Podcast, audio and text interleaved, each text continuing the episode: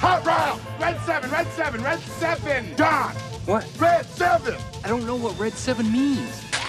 I call it the annexation of Puerto Rico. You don't think that lame ass play where I run down the field and act like I'm lost is gonna work, do you? Booyah! That's what we call a sack lunch. Nom, nom, nom, nom, nom, nom. Get me the ball. You need the ball. Get me the ball. Get me the ball. That's gonna make the difference between winning and losing. And. Welcome into 11 Personnel. It is NFL Draft Week and Derby Week. I'm Nick Roush, and I'd like to wish you, everyone out there, and Adam Luckett a very happy Derby. Happy Derby, happy draft season, Mr. Roush. I'm The draft the- prep is uh, coming uh, to an end this weekend. I'm like the antithesis of a Scrooge, where you know he's just bah humbugging everything. I'm just happy Derby, happy Derby to just anyone and everyone I see, and it it alarms some people. They don't know what to say back. They're just like, "Uh, you too," you know, is they're just so they're used to the casual "How's it going?" or something else. They're not used to that greeting. It's very disalarming. Or disarming. Yeah, I I've, should say. and I, to me, it feels like just yesterday. We were like, it was this time last year. I feel like it's kind of flown by in a weird way. Yeah, I mean, I would much rather not think about last year, but Well, I think just like how we had the Masters in November, how you had Derby wasn't that long ago. Yeah, I will agree with you there where we had derbies and masters really close to one another. Just felt odd. Yeah, yeah. Um, and, and it also brings you back to to the NFL draft where I'm not saying it's flown under the radar, but there's been so much stuff happening. I know the wait is really long and it felt even Mhm. longer without the combine, but when you have March Madness and then the Masters, it does seem to flow right into it. Whereas last year we were starving for Oh, yeah. anything, and the draft was just our one beacon of hope. Yeah, there's been a lot more, I think, draft fatigue this year than there was last year, just because we were so thirsty for stuff last year. Or this year, um, the entire Justin Fields thing has just been exhausting um, from from both sides. Uh, the uh, the circus that the 49ers are running right now, it's been kind of ridiculous. So yeah, I, I'm ready for uh, the first three or four picks to be over, and then we can get into the good stuff after that. Right, right. Because the 49ers have essentially, by making that move up, they've made it to where they're the first overall pick. And that's what's going to be Right, the draft like starts it- with them. Right. it is is it's going to start with them, but we still Goodell's going to put them on the clock at probably 805, 810, even though it starts at eight. They, t- they do all of their intros and all that. Then it's going to go to Goodell, and it's going to take us e- 30 more minutes before we even. Oh yeah, it'll be close to eight forty-five before we probably hear their pick. yeah. It's just it's just the that that part of it's going to be frustrating, but I, I think once we get into the nitty gritty, it's going to be fun to see how scared teams are into taking quarterbacks. They're motivated by fear, like it, and they're all chicken shit. Yeah, yeah. I mean, Kyle Pitts said today he thinks the first four picks are going to be QBs. So if that happened, that would be you know, well. I guess it could be. I keep forgetting there's five QBs. Trey Lance is always like I keep forgetting about him. Um, And he but could yeah, end up the being the best Falcons at number four. Yeah, for sure.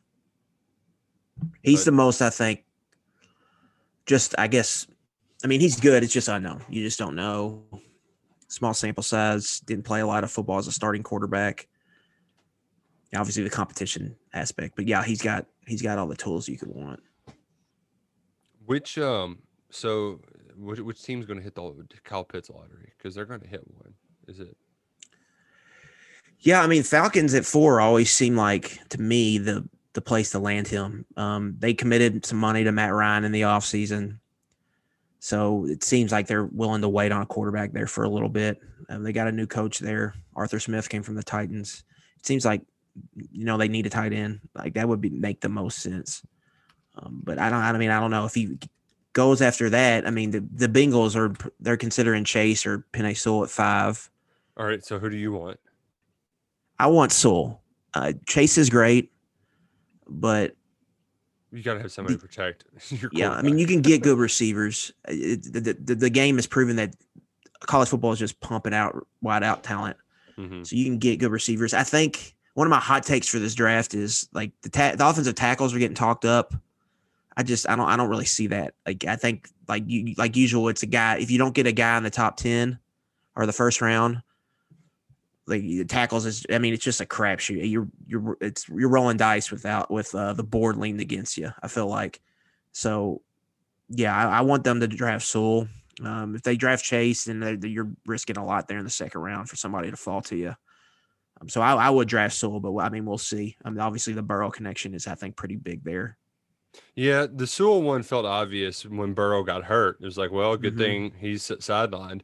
And I wonder how much of that is the long wait. And we've got dudes making Mhm. mock drafts that just need to do Yeah. something different when they're creating content. Because I, I, I think it, as we get into the case just for UK guys, I mean, Cleveland's always just made the most sense for Jamin Yeah, Davis. that's what I keep coming back to too. Yeah, but like people just want to move them around, and I think that's out of boredom because the NFL takes way, way too long to figure to, to get their draft to happen. It- this should have happened a week or two ago. Make it the weekend after the Masters. Just keep this thing rolling. Yeah, they got to stretch it out, man. Get that off-season content.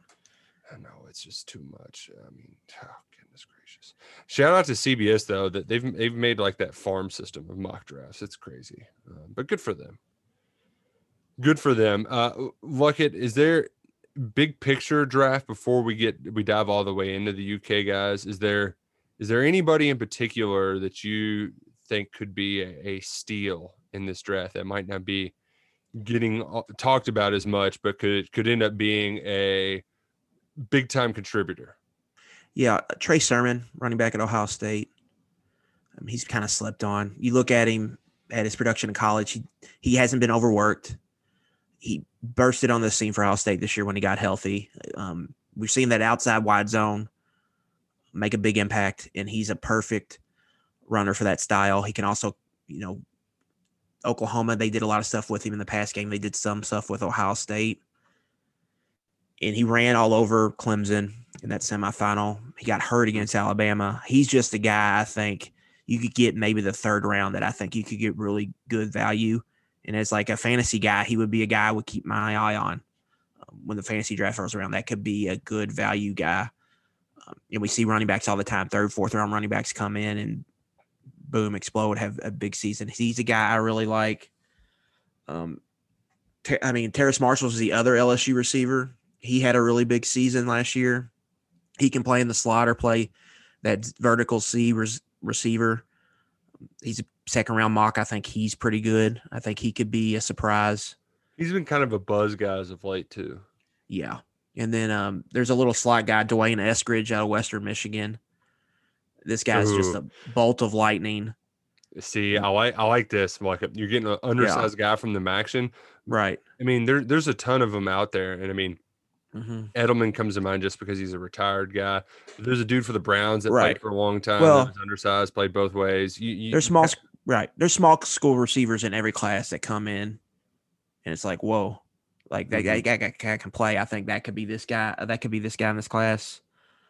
Um, and then I don't love the edge rushers in this class. I think if you need an edge rusher, um, this is not the great, the best class to to, to need one. Um, and then Syracuse got a safety, Andre Cisco. I think is really good. He's got like 14 interceptions in like 20 something games in college. Um, he's got really good speed. I think third to fourth round, he could be a good pickup if your team needs safety help. So those are some guys I've looked at, and then I'm interested to see what the Raiders do because they go off the wall every year in the first round. Even last year, we saw third round they two players that played the same position, one being Limbo and the other being Bryan Edwards, and that was head scratching. Yeah, say the they end up trading Bowden almost immediately, and then he and then they yeah they elsewhere. wasted draft capital G- good solid draft capital like you should shoot for getting a starter in the third round like that's what you should be shooting for and then all those first round picks they got with the Khalil Mack trade they've kind of have wasted Mhm. they really haven't got any impact guys for uh, these weird draft tactics that Mayock and Gruden go through so they usually have a surprise or two in the draft and they'll be one I watch closely for sure I, I heard about uh, Jason o- Oweh. Oweh. uh, yeah Penn State Jayson Oweh zero sacks last year that is wild. That also he he did put up some gaudy numbers, some gaudy athleticism, but you can't tell That's me what you're drafting him on, just the traits. I mean, my God, zero sacks. How is Mhm. that? Yeah. Huh. Yeah. And then uh, Azeez. Ojulari, I think, is probably the best. Him or Kwity Paye at Michigan are the best edge rushers, and both those guys are short on the short end of the stick, six two, six three.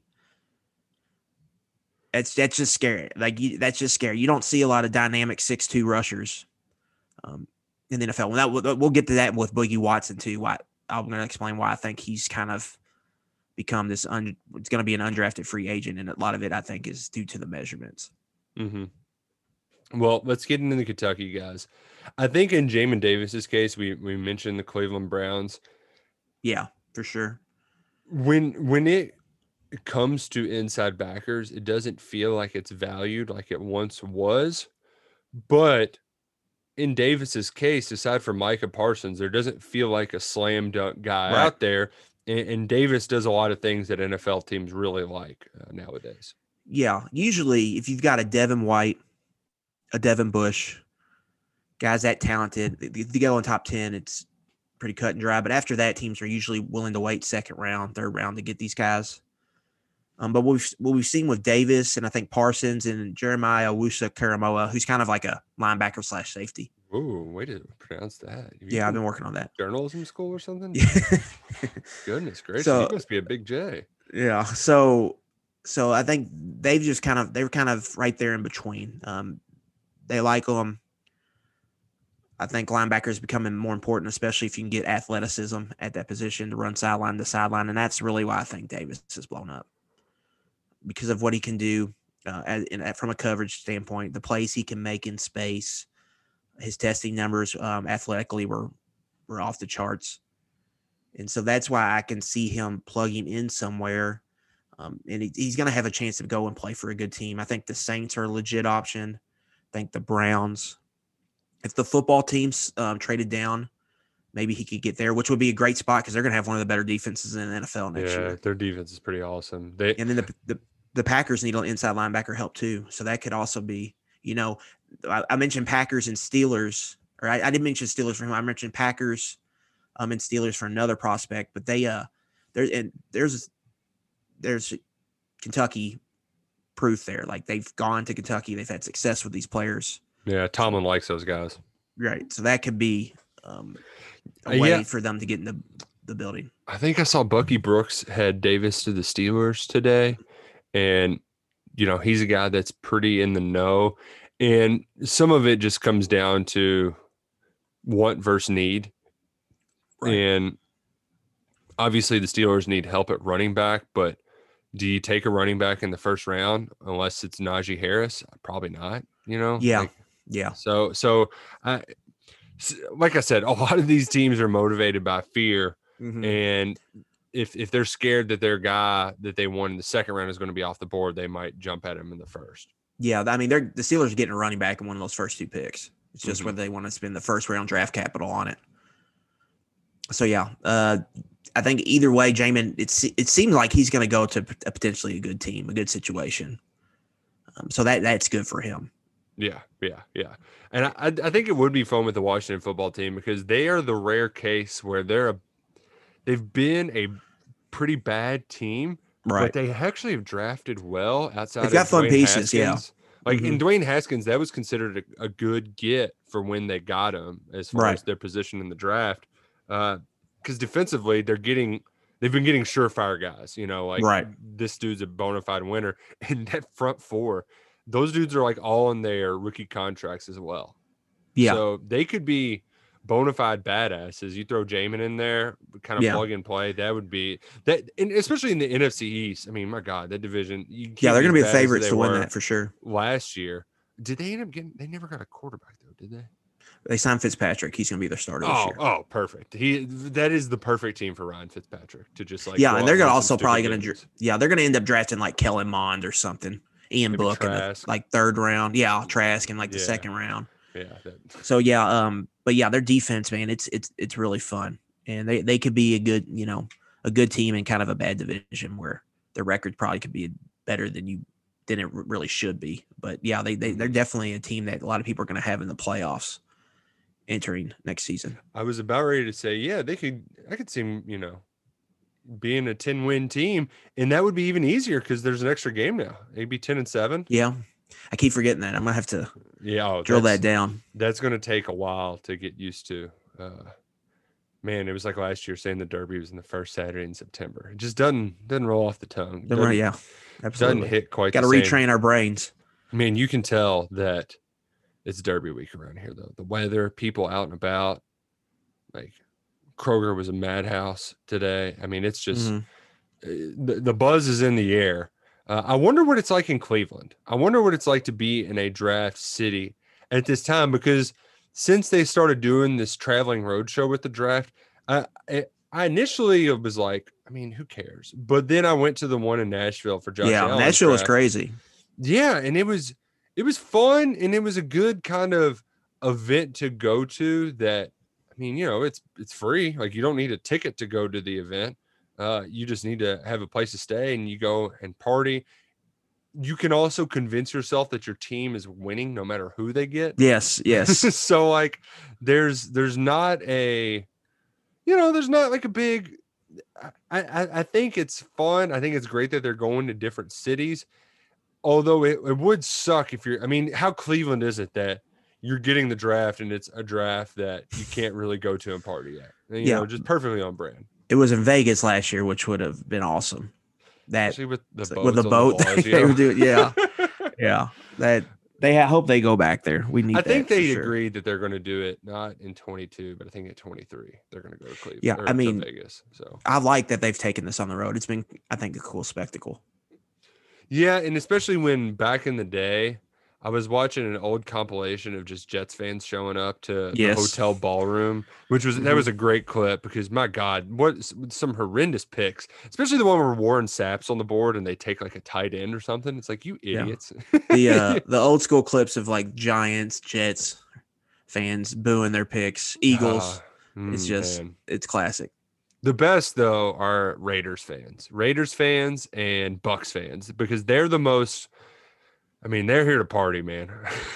and they're here to Yeah. dress up like pirates and and crazy people. I love it. I, it's a shame we won't get the. It's it's. I think it's going to be a weird viewing experience like it because last year it was just completely virtual weirdness. And Yeah, I like last year's. yeah, it, but I think we're going to get a weird mix where it's just going to be kind of, heh, you know, like it, it, it just Yeah, I it won't be the same as just being the first weird thing from home, and it also won't be the same in that we won't have all of the fans there acting like maniacs on the ground. Yeah, I mean the Rams aren't even going. They're just kicking it in Malibu. Dude, that house, so McVay. Which hmm can I, I? I wanted to pull up the record, but I just want to remind everybody who thinks Kliff Kingsbury is a good coach that Yeah, I saw that today. Well, Yeah. did did the record come out again? His record with Patrick Mahomes at quarterback because it sucked. He said um, Kliff Kingsbury's been a coach for how many years? He's had Baker Mayfield, Patrick Mahomes, and Kyler Curry or Kyler Curry, Kyler Murray at quarterback, and he's never won more than eight games in a season. Goodness, I mean, like, my God, what are you idiots doing? I mean, I get it. He's good looking. He's probably a smooth talker, but Jesus Christ. Well, a lot of that's just the Mahomes factor. He owes a lot to Patrick Mahomes. but- He found him and recruited him. So it's not what you know, it's who you know sometimes in life. kind of like how Mark Stoops should have Austin MacGinnis on his Christmas list every year. hmm Like that should, you know, come on. Yeah, Don't throw the sure. guy a bone for keeping your job there. But uh, back to the Kentucky guys. Kelvin. Joseph, day Yeah. two. I think that's probably going to be the only day two pick, round two, round three. Interesting uh, evaluation, I think, for Joseph. I think he's going to be a guy that some teams are probably going to have like a fourth round grade on, and I think some teams could have a first round grade on. It's just what you, what you kind of want in your in your cornerback. Um, there's a this year there's some bad on the tape, but there's also so whoa moments in some elite ball skills, top notch athleticism for the position. Um, he's a willing tackler. Like you could like he's got some variance, I think, where he could go. I could see him slipping into the third. I could see him being one of the top five picks in the second round. I could see him being sneaking in the first round. Some some teams don't go on just you know we like them, we'll, we'll take them right here because that happens a lot with some corners. Um, usually that that position has a high. Um, I guess the the rating system for each franchise is Yeah, the variance is all different. different. Right, right. Because like whereas like one analyst has this is his top five, they can be completely Yeah, different for like, the like the bring one. the Raiders up again. Damon Arnette they took in the first round last year, and everybody had like third and fourth round grades on him, and they took him at like number nineteen. So that's just an example. Like I think that happens more often than you think. So yeah, I mean, I could. I don't think he'll go in the first round. I think he'll be a day two pick, but very interested to see who picks him up and where he sticks. I think getting into probably a good building, um, and someone invested in him is probably pretty important for Kelvin. I saw the Raiders as a potential landing spot, and uh don't know if Vegas Their is the corners weren't good last year. They do need corner help. for a man boss man. Yeah, the Titans need help at outside corner. I can see that. They already have one LSU guy too, so would that be the best fit for him? I don't know. That he he's a guy that if you keep on the straight and narrow and get him Yeah. dedicated to football, he can be playing for a long time. Yeah, But he also could go the complete opposite way, and it would Mhm. surprise me. yeah. so. Dane Brugler's draft guide, he wrote there's some character concerns. Some scouts think he might be more worried about his rap career um, Mhm. than being a football player. And so I think Daniel Jeremiah has said you like teams are going to have to do their digging in on what happened at LSU and why he left. So we'll see. I mean, it, the talent's there. He just got to put it together. But Right, right, right. I uh but either way, for Kentucky's standpoint, I think that transfer work. Kelvin was here for two years. Um, by all accounts, he was. You know, they had no problems that we knew about. At least, I mean, might have been some in-house stuff, but nothing crazy outhouse. And he was a good player. He and he played most of the year, and then he opted out at the end. And then they they moved on, and everything seems to have gone well, right, right. No, at least I'm, on a uh, surface level. No, that's that's that's fair enough. Uh, I am, man. I, I because I, I I just don't know. Like you said, there's such a high degree of variance. Whenever we fire off that, I, who knows when that apple is going to get fired off Friday night of him getting picked. I mean, nothing would surprise Yeah. me, Mhm. but it would surprise me if he wasn't a day two pick, though. I'll at least say that. yeah, I think I don't. I, somebody's gonna if he gets in that third round, somebody's gonna pull the trigger. hmm I could see that happening, but I don't think he'd get out of the third round. Now with the rest of the guys, that's the part like it it's it's a lot harder to peg down, especially because the later rounds are such wild cards to begin with. I'm checking out your NFL draft guide. And ladies and gentlemen, if you haven't been over to Kentucky Sports Radio and seen the Adam Luckett Shield Sword Performance NFL draft guy God, you're you're missing the hell out because this is Luckett in his in his perfect world, if you will- uh, what, what some would call a wheelhouse. Which, by the way, is there just a house of wheels that? Where where the hell did that come from? We just we're just storing our wheels in in houses I don't- now. I don't know. Well, it's this is certainly in your wheelhouse, but I- think the pecking order you have, it's it's the same as Freddie's pecking order, with Drake, Landon, Bohanna, Eccles, Duffy, and then the other guys as fringe Okay. guys. But I have the wheelhouse origin story for you, Mr. Roush. okay, Means the area of the strike zone where a particular batter batter is able to hit the mo- the ball most forcefully or successfully. Guess some would say their zone, but some somebody called it a wheelhouse. And it's a batter's box. no, it's just saying like the area of the strike zone where you Yeah, no, Shoot. no, but like the, the, the okay, but still, it it doesn't really get to the heart of wheelhouse. I guess if you hit a bomb, it's a wheel. I don't know. I guess they- just because it's an easy the- swing. Oh, yeah, okay, yeah, I can see that wheelhouse. Oh, and that's going to be on my mind all day. That I'm just going to be putting my brain in a pretzel over that unnecessarily. but we're we're in your wheelhouse. We're looking at what's going to happen on day three. Why is Drake Jackson going to be the first Wildcat to hear have his name called on day three? 44 straight starts, two time All SEC, um, heavy, high IQ player. He seems like be a perfect fit for a wide zone scheme at center. Um, now with Drake, there are some concerns. Like he's small. He's the smallest center in his draft, 6'1", 293. His hands are small, eight and a quarter. Like that's going to matter to teams. Um, so he's got it's, it's going to have to be the right fit. But I just think, man, like you get Drake in an interview room, I'm sure there's teams just Oh yeah. like, okay, we need this guy. Mhm. Um, so I, I think fourth, fifth round is where you need to look for him. Somebody's gonna um, gonna roll with him. Um, this is a good center class, I think. Um, but but he's a, a specific scheme fit that I think could be really good. And, and for that fit, I look at the 49ers, the Browns, the Rams, the Packers. All those guys need interior offensive line help. Packers just lost their star center to, to the Chargers and free agency. So just just keep an eye on those guys. And then, as we mentioned earlier with the Packers, they're they're another one of those team that's done well with cats. right. So, uh, and I even saw in a seven round mock they had Drake and Landon going to the Packers. Uh, so, you know, go pack, go. I guess. Landon so much. Uh, we'll get into that. Why I don't think he- would be a fit for their offense. Um, because Landon, well, when I kind of evaluated him and did some digging, like he's he's left tackle, but that's probably not his position in the NFL. Brandon Thorn, who's like the ace offensive line draft guy, he thinks he's a right tackle or offensive guard and could be a really good power player. I think that's mean, the kind of consensus. Yeah. Yeah, and then the pat the the testing numbers showed up that power. 34 reps on the bench press. He's got monster hands, long arms, a huge wingspan. Um, and then when you watch him on tape, he just he really powers through dudes, Uh, and he's got a really solid punch. But the reps aren't there from a pass protection standpoint, and Mm-mm. and he kind of he gets um less knee bend and more wa- um, waist bend sometimes, and that affects him in pass brush, uh, pass pro. But getting into if he moves in the guard, I think that's less of a concern. And then in a power scheme where that's a lot of you know like power O counter stuff like that, where you're pulling one person around and really getting a drive block and moving people off the line of scrimmage physically instead of running a track as you do in zone. I think that could be a good fit for him.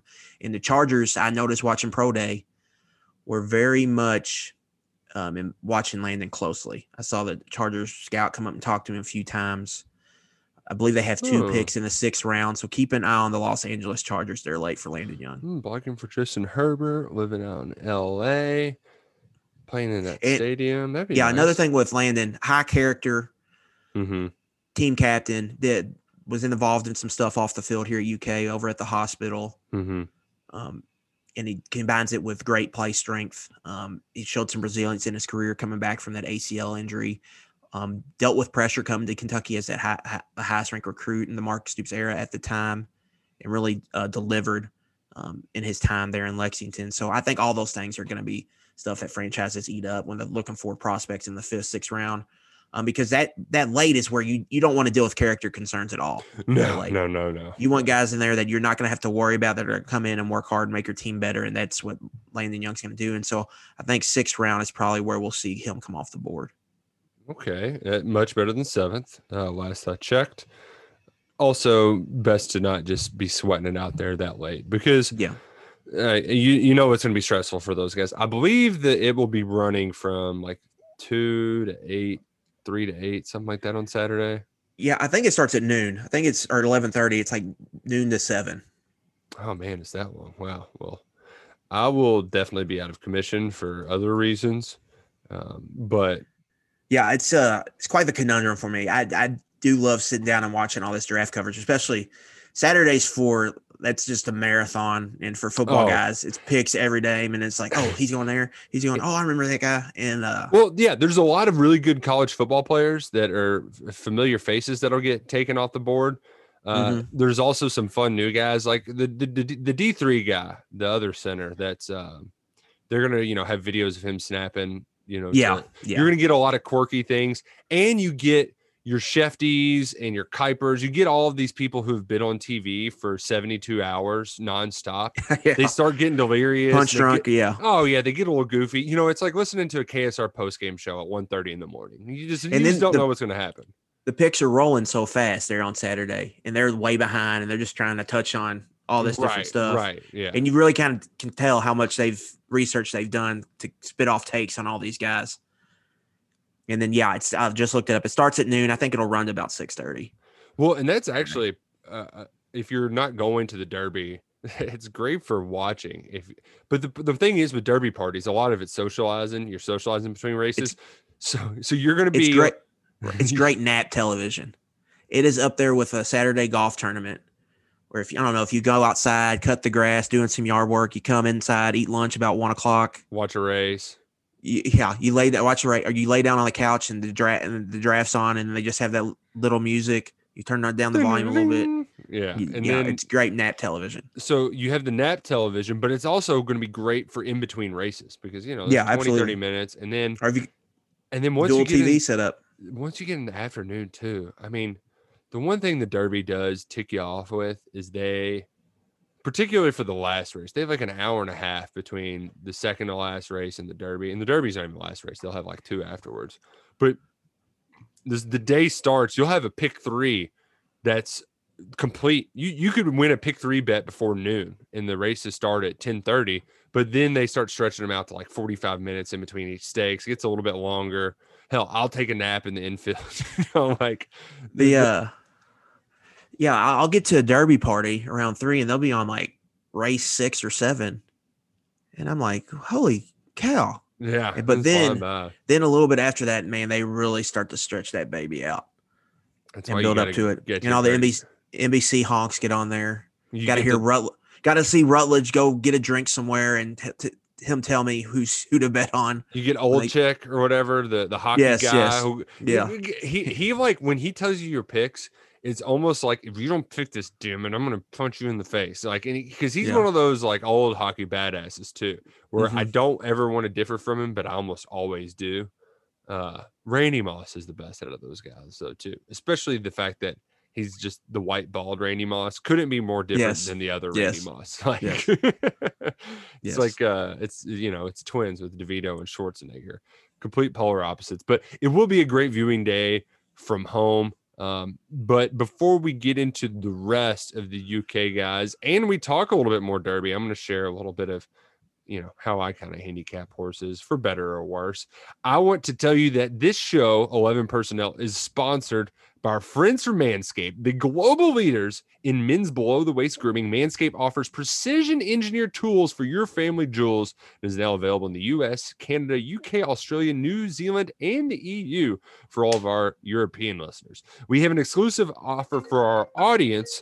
Use code Roush to get 20% off plus free shipping at manscaped.com. Join the movement and other the other 2 million men who trust Manscaped and ignore my wife calling me on the computer because here's the thing that I like about Manscaped. Like it. Not only are they here to take care of you, but they want to remind you that one guy every hour, every day is diagnosed with testicular cancer. This is a reminder to all of the men listening out there to check yourself for your wreck yourself.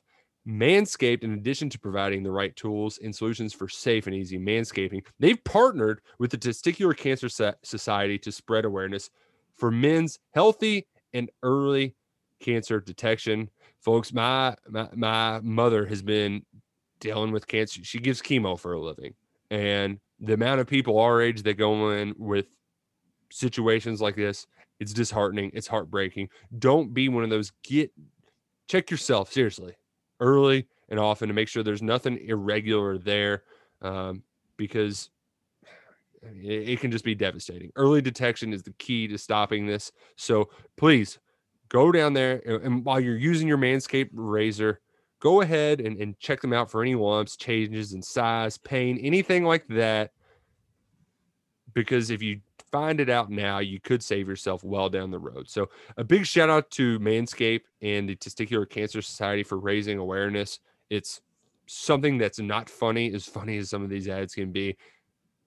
Catch it now before it gets too bad. And while you're doing it, make sure you're using a Manscaped razor. The lawnmower is an incredible precision tool. You can also get the crop preserver and the crop reviver to keep yourself fresh and clean. Uh, the Perfect Package 3.0 also comes with anti-chafing performance boxers to keep your package feeling cool and refreshed. Get 20% off and a free shipping with the code ROUSH. That's R O U S H at manscaped.com. 20% off and free shipping with the code ROUSH at manscaped.com. big thanks to Manscaped for sponsoring 11 personnel. Now, back to the NFL draft like it. We still have some prospects to discuss in that those late rounds. Let's see here. Who are we, who are we on now? Like yeah, the most interesting one I think maybe if the whole draft class is Quinton Bohanna. Um, because if you look at the numbers, they're not there. But if you ask anybody around Kentucky, they'll tell you how important he was. Huge, nice wingspan, big, massive hands, 6'4, 327, a two gapper, um, a space eater guy who's going to eat blocks, but he's not, you know, a pass rusher. He's not going to produce a lot of tackles for you. Maybe maybe So- a PD pass deflection or something here and there. Yeah. But yeah, he, he's not as disruptive you might like. The two gapper phrase though, all time football guy phrase. Love it. Right. Absolutely love it. Yeah, they're just it's just hard to know what teams, you know, really want that two gapper at nose and value it. I think you're looking at a three four scheme, but there's a lot of those in the NFL. So projecting where he's going to go, I think, is really hard. You don't really know. Um, I've seen in some draft boards some higher uh, value him higher than others. Um, so we'll see. It's uh, you know he has a specific I think skill set that can be valuable to a team, but they have to want that. And I don't think a lot of you know mo- a, a good chunk of NFL teams don't really value or want that. So seeing where Bohanna goes, I think it's going to be very interesting. It could, I think there's a wide range of options there for him. Yeah, no, I'm uh I'm right there with you in that fi- uh, knowing a team that wants a, a nose like Bohanna, who was definitely valued more at that position in previous years. Now Yeah. they don't like it. That's just not the style. Mm-hmm. The NFL is more played in space now, so you don't see it as much. But a, as you said off the top, I mean, he was a very valued member of the team, despite not having the necessarily the stats to back it up. Um, and and another guy that produced some that at times, uh, and I, I say at times because he made he made some impact plays throughout his Kentucky career, but he never could consistently become the man, and that's Boogie Watson. Where this time a year ago we talked about him, you know, potentially moving up to be a day two pick, but the the, the sacks weren't there this year. Yeah. uh, But when Boogie, when you look at his career in whole, like he's got some numbers. Career 28 and a half tackles for loss, 18 and a half sacks, six forced fumbles. Mm-hmm. So you've got disruption there. But sometimes the roster lies to you. And this is a case where Kentucky's roster lied to us because we thought he was six three. He came in at six foot one um, when he measured in. And that's just, that's like almost a no go there when you're looking for edge rushers. Um, Now, he does have a wingspan of 77 inches and long arms of 33 and a quarter, uh, which helps him in those situations. But it's just hard to sell a team on a 6 1 pass rusher. And then he puts out a 4.77 40 time. He can't he can't run in a straight line. Yeah. he, he was just going at an angle. I don't I don't know what the deal was, but he could not run in a straight Yeah. line. Like he's day. faster than that, I would say. But yeah, it was not a great, a great. A couple Wildcats had great pro, pro days. We talked about Landon Young, and we're going to talk about Brandin Echols here in a little bit. But it was not a good day for Boogie Watson, I don't think. And then I think when you look at him and this body type, um, I think he might be slid inside and play kind of that traditional inside off ball linebacker instead of an edge player Mhm. um, which he confirmed to us during a pro day media sessions that some teams had asked him to do it, and he's been willing to do that. So I think he's going to be an undrafted free agent, and they're going to try him out there, and we'll see how it goes. But, but yeah, I think this is a, a total, a total testament to like there's just certain measurements you have to hit, um, and he I just think he's came up short on some of them, and this that height and that that forty time I think is a concern. Yeah, yeah, and you know can't teach height. No. We, we, Like the four- told- yeah, the 40's not like in that position, you're looking at more shuttle and three cone and stuff like that. But when you, you know, a defender, you're supposed to play linebacker and you're throwing out a 4.77. Yeah. That's Mhm. especially in a, a a pro day where Kentucky was very Yeah, you're friendly. beefing up the numbers, right? So you know that that tells me it was clo- probably closer to five, which is scary. hmm Yeah, not great, Bob. Not Yeah. great, Bob. But he has shown that he can play that inside spot, and Yeah. ultimately, if he doesn't get drafted, he'll find a better spot looking Right. Yeah, I think it's know. probably it'd be better for him just to pick somewhere right to shop to shop fits. and get so picked by somebody in the seventh. In in Max Duffy, that could be the same case for him. He could be shopping for fit. He could be taken in the fourth round. Yeah, I think he'll get drafted. I think there's a good case for him to be the best punter in the, the class. Usually, about two or three punters get picked. I think he, he'll get drafted. But yeah, that's another position. Some teams value it more. So some teams may think he's good enough, and they don't want to risk it. They'll just go ahead and if they got a few fifth round picks, they'll just take a flyer on him right there. mm-hmm. Um, so we'll see with him. And then over to Echols. I think Brandin Echols potentially went from an undrafted free agent to a drafted player on pro day. He had an outstanding pro day. Um, he's only 5'10, 179, so outside corner.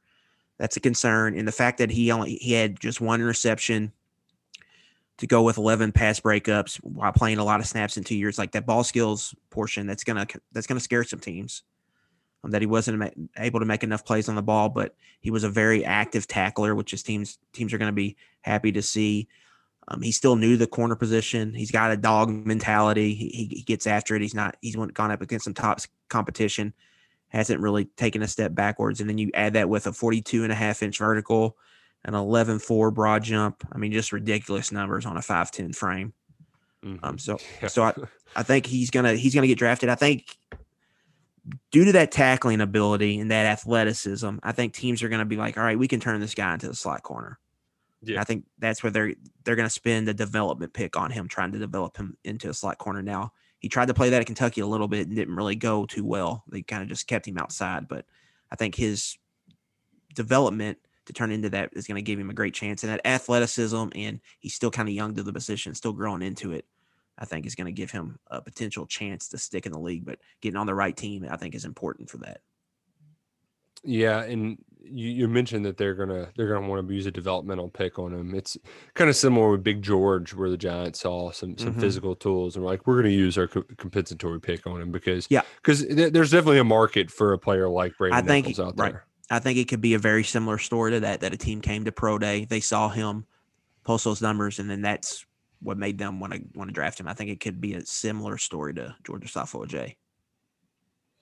And uh, as for the other uh, free agents out there, well, they aren't yet, but I think they will be. Phil Right. Hoskins and AJ Rose. Rose is Rose as a pass catcher can be intriguing. Yes, It- yes, Especially like we, we saw Jalen Hurd be pretty successful making that transition at Baylor. I don't know if he stuck around the league or not at all. he's on the but- Niners right now. I think. Yeah, so you, you know you've seen it elsewhere where you get kind of a bigger running back who's got some explosiveness, uh, but hasn't really. He's caught some passes, but hasn't spent a lot of time out there. You know, I, I could see that definitely happening for him, uh, but it's it's it's yeah, there's definitely some some potential there as a pass catcher. And so I could see a team signing him and stashing him on a practice squad to see how they could develop him in a year. The thing about that position though is a bunch of backs come out every year yeah who are yeah, all about the true. same. Mhm. So it's hard it's a hard position to stay at.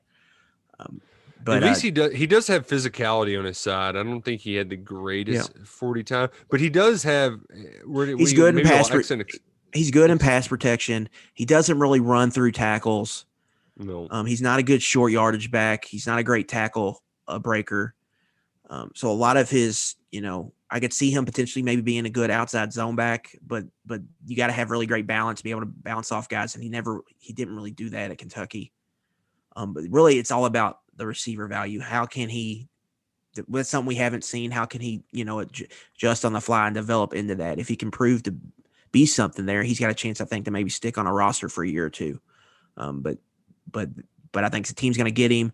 Say he's a developmental player. Therefore, sign him and let's see what we can do because he does have high upside. I think as a pass catcher, as a third down back. right, right. And in Phil Hoskins' case, uh, he's the one I could see. If you're telling me, if you ask me, Adam, which one of these three undrafted free agents, if one went, who would go? I would say it would be Hoskins. He's six foot four. He's shown some pop as a interior pass rusher at times. He's got an 83 and 3 eighths wingspan. He was productive with 30 tackles. You see that play he did uh, against Georgia where he gets the PBU and the interception. So th- there's some stuff there. Now he's old. Uh, that's the one I think big mark against Mhm. him is just his age. mhm. But yeah, I, you can you can buy into his traits easily. And So I think he's going to be a guy to keep an eye on. Certainly, certainly, certainly, certainly. Hopefully, old man Phil uh, gets his gets his name called. Uh, if not, we'll be finding out late Sunday night, maybe or late Saturday night, maybe early Sunday morning, where these guys end up in free agency. Um, but when all of this is going down, uh, as much as I wish them well, I'll probably not be paying attention because the Kentucky Derby is Saturday. We're back in the infield. The greatest 26 acres in sports is back. And like it, I've got to toe a fine line here because the last time I was at a Kentucky Derby, I wasn't pushing 30. I'm not 30 yet, but I'm pushing it. So not only do I have that going against me, but I also cashed in pretty well Derby weekend last year when I was really paying attention. And I don't know if that was just a byproduct of horse racing was like the only sport I got to watch over the summer. It was just, oh, it's a Saturday. Let's pop on Oaklawn Park, see what's going on over there. So I, don't- I don't know if the, the familiarity helped that much more. I, I, but I hope that some of my strategies are still intact. So look at here, here's my, my, my big ones. Okay. Just when you're re- when you're reading a program, this is kind of what I'm looking for, generally speaking. And this is just for all race days. I like horses that are moving up a class and eh, kind of extending out. So maybe they just won a $50,000 race and now they're moving up to an allowance and they kick their tails in, but everybody else in there, they've been racing allowances for a while. It usually means this horse, that's just the next step in in their long-term career path and they could be even better down the road now. Now you might be getting some good value in them. I also like horses that continue to improve with their speed figures. Uh, the buyer, it's not this like the fastest horse always wins. It's not how it always goes, but it's a good, you know, kind of general. Right, right, exactly. And what I found too is that, man, playing pick threes is so much more fun and can be more profitable. It's not always the case, but on a day, on days like Thursday, Friday, Saturday, where you've got these just big fields uh, with a lot of talented horses, you can get some value. So, like on the final day at Keeneland, I played a pick three with Wes Ward horses. Wes Ward, he's big Keeneland trainer. He's good with turf horses. All three of his horses won. The two dollar ticket paid two dollars and eighty five cents. That's not going to be happening Derby weekend. You're going to get some better value out of that. But the pick three, picking a few winners in a row, if you can single a horse in one of these, a pick three, a pick four, a pick five, like that's where you can hit it big. So last year I hit a pick five on Oaks Day with Shedaresthedevil at the top, the Kentucky Joe's famous horse that uh, ran out of Brad Cox, beat Gamine, was a in Swiss Skydiver, huge under, not a huge underdog, but a pretty big underdog came in. I had that horse as that was my longer shot with the two favorites in the final leg. Well, because I could single Monomoy Girl in a leg, I could spray around. I could have three horses in that, and I could have four horses in another one. And the ticket cost me thirty dollars. It paid out like fourteen hundred or something like that. So, if you can get a nice little pick three where you're like, I know this one horse is going to win this race, then you can eh, press all, and you can you you can cash a nice ticket and, and have a long shot come in. So those are just something, some little bit of betting strategies.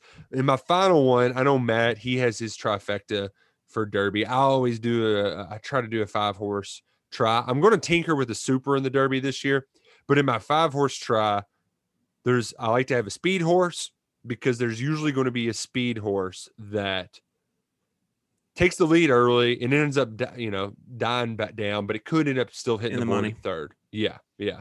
Um, soup and sandwich is kind of like that this year. It's got some outside speed. Uh, midnight, midnight bur- uh, I'll get into it in a second. Um, but th- there isn't like as much just real hot. Like we know this horse is going to the front. Like I, I believe it wasn't sitting on go last year, but there was uh, usually there's like a horse near the rail that you're like, all right, I know they're going to put him straight to the front. So typically, I'll try to do a speed horse. I'll try to get a closer of some sort. Try to throw in a long shot, the favorite, and then a horse that I really like. This year, the horse that I really like is also a favorite. So I'm probably going to include Mandaloun and that's just because I love Brad Cox horses. I can't help it. He's won me a ton of money. Dude's awesome. South End guy. Shout out. Um, but Mandaloun has been like at the buzz horse on the backside this week, where it ran a good, uh, it ran a good workout. It had great times. So people are like, "Ooh, watch out for Mandaloun." Sometimes they can come back to bite you, but luckily it ran like uh, a dog, and it's the last time out in Louisiana Derby. So I think a lot of people are just going to be like, "Who? Why would we pick that horse?" Where other people, they're the wise guys, they're just saying they're tossing it and saying, "You know, he could run. He's ran the seventh best best speed fig all year. Uh, I think the fourth or third best among anybody in the field. So some believe he can get back to form and that he's due for a bounce back." So I'm looking at this right here, and just uh, my analytical brain is working. Okay, there's six fifty to one shots. Yes. That seems like a lot. Is that normal to have, you know, a good chunk of the field be sitting there at fifty one? Uh, yeah. I mean, well, here's the thing too. There were more scratches Okay. than normal this year. I, I will say that. Um, so that's So we got. So you're telling me we got some bums in here that shouldn't have made it? Oh yeah, yeah, definitely. Okay, definitely. Wa- that would- like that makes King, sense. He's a bum. Throw him out. Uh, Yeah. So is there any? Is there any of these, like, of these fifty and thirties, like who who has some value? Like, if you're looking for somebody to maybe come in the money, like, is there someone that you should So- be heavily considering? so for my for my my my long shots, the ones that I consider that actually have a chance. Um, I, somebody convinced me that Keepmeinmind is a decent closer that Okay. that can potentially if he get like he, he's had some bad setups in races for him to be a closer so i'm considering him and O Besos is I, O Besos is one that I, I like but he kind of worries me and that I, I don't like how many other people like Mm-hmm. People are him. jumping on them. Yeah, yeah, it's Mhm. one of one of those deals. But uh, Greg Foley, he he's out of Oldham County. I actually play basketball with his son Travis, who's he's an assistant trainer, I think now for Asmussen. Um, but O Besos is a horse that's had he's won in a couple different ways, so he could be a closer. In Midnight Bourbon, he's he's at twenty to one. Um, I think he's going to be right around there, like because Yeah, you know I've all heard these odds about are him like move him. up and down. Um, he's another one that I'm considering as my long shot. Uh, a because Asmussen hasn't had a winner yet. He's almost kind of due, and uh, that's a horse too. That's a little bit on the wild side. If he can kind of get it together, maybe that comes in. There's one horse that I, I just uh, granted I'm very biased for the West Coast. I'm very anti West Coast. Medina Spirit, he's going to take some money because he's Baffert's only horse in here. But Yeah. he's like his fifth worst horse. He had so many better horses this year that got taken off the trail. I think he's a bum. Baffert is setting the bar low in hopes that he'll exceed expectations. Um, but I think he's a bum. There's going to be people out there who say, "Well, Yeah. authentic was He's kind gonna of similar." after last year. Baffert's gonna get a lot of money. Feel Yeah, he's going to get a lot of money. That price is going to get driven down. I, so I don't like Baffert. And the one thing that I so I, I think to to kind of separate the field. So those are the kind of long shots. The ones that people, the horses people are going to use to try to beat essential quality are Hot Rod Charlie, Known Agenda, and Rock Your World. Rock Your World is probably the speed horse this year. He ran a really good Santa Anita. He doesn't have a body of work. Known Agenda, a lot of people really like that horse, and then he drew the rail. Yeah, yeah, that's what I was gonna say. It's almost like a no go there. Right, right. So I got to throw him out too. And then Hot Rod Charlie, Hot Rod Charlie, his connections are fun. They're just some frat bros from like Brown who don't really know what they're doing. They have one guy who's buddies with Doug O'Neill. Um, and the thing about Hot Rod Charlie, he reminds me of like, do you remember the horse Dortmund? That sounds familiar. Dorton was all he was the bridesmaid to American Pharoah. I think he came in second Yeah, or that- third in every right. triple crown race that year. He's one of these big SOBs. He's a he's a he's he's a big ass horse that's going to be fast. I don't know, especially as a shipper because he's coming in from California. I don't know if he can win or not, but I think he might hit the money. So th- Yeah. those are.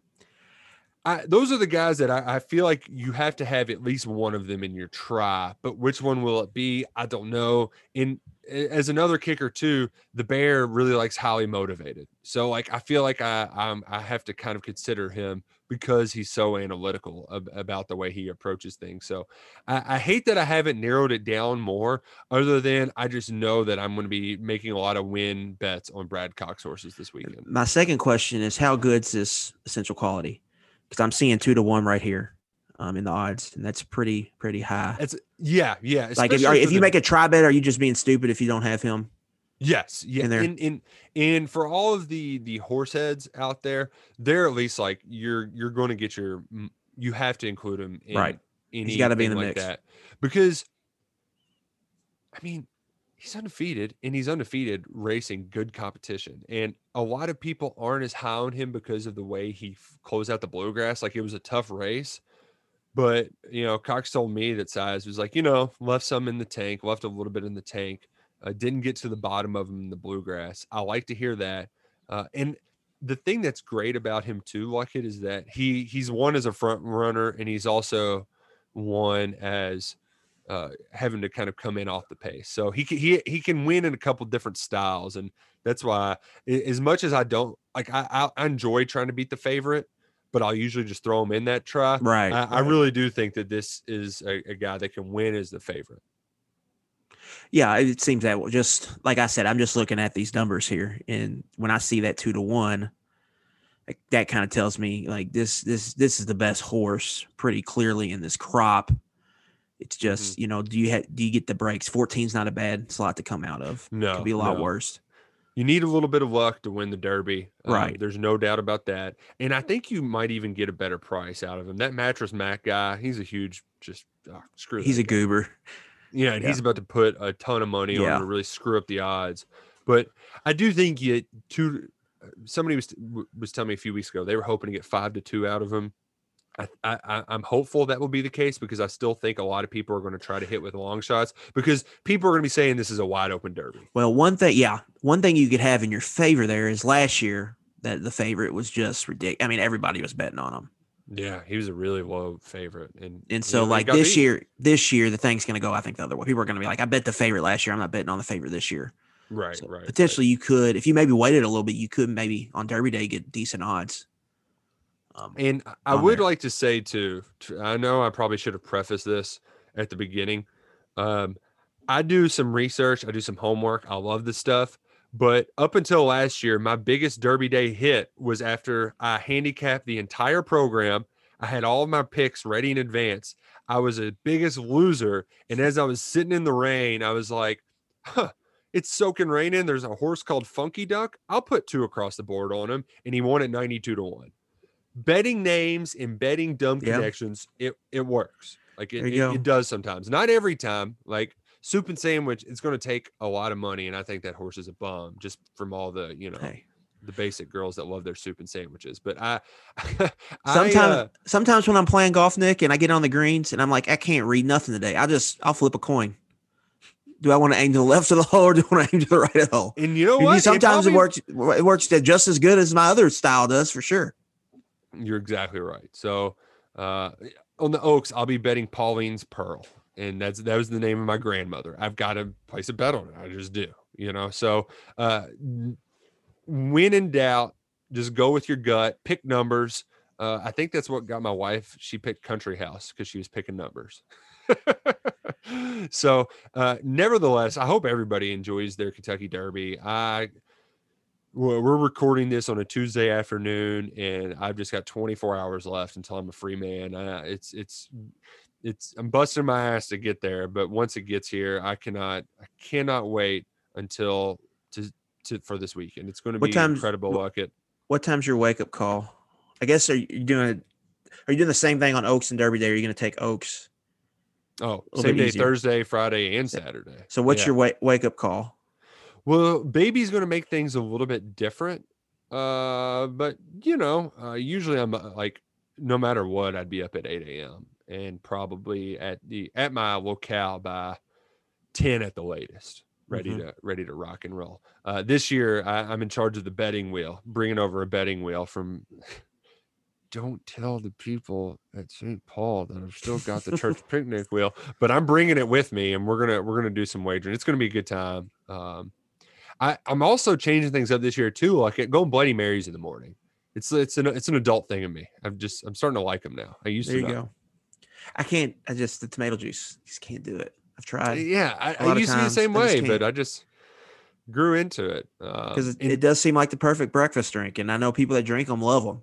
Mhm. And I've tried. I just can't. I can't do it. Can't do it. Also i'm a big proponent of the five hour energies some people aren't but the b vitamins i think they work wonders on my hangover i mean it, uh, it's Yeah, probably every- just a, a placebo but I, Everybody's I've, I've totally got. it. Everybody's got their little own cure. That's the key. Is just finding it. Uh, and i'm also worried too like it i've been a bud light man for so long i'm i bought coors lights You just mixing it up. yeah I, See, the can, cans or bottles. Uh, the wife i asked for bottles and the wife got the aluminum 16 ounces My dad. My dad likes. He's been on a Coors Light kick. I don't really Oh. like it out of cans. I don't think it's all that good out of draft, but I think the bottles are really good. oh yeah yeah bottles are bottles are great Yeah, uh, I think but, out of know, a bottle, it's as good as any domestic. I will say. Um, out of know- can, I think Bud Light's superior. Um, draft, uh, Bud Light's number one. I think, but Miller Lite's a good draft beer.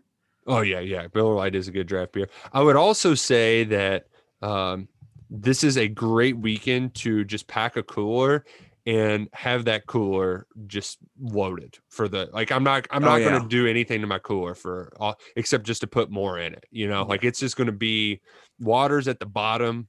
You know, It- yeah, it's working overtime this weekend for sure. oh man, woo! Cannot wait. Ah. Man, it's it's going to be an exciting weekend. We appreciate y'all for hanging out with us this entire time. I know you all aren't all horse racing fans or aren't all draft fans, but we're fans of Manscaped. We appreciating them presenting this podcast. Use the promo code Roush, get free shipping and 20% off at manscaped.com. And we hope you enjoy. It's going to be a beautiful weekend in Lexington, regardless. Lexington, Louisville, everywhere across Kentucky. Get outside, enjoy the weather, and enjoy one of the greatest sports weekends in the world. Like it, I, whew, This Roush's Super Bowl, everybody. can't wait.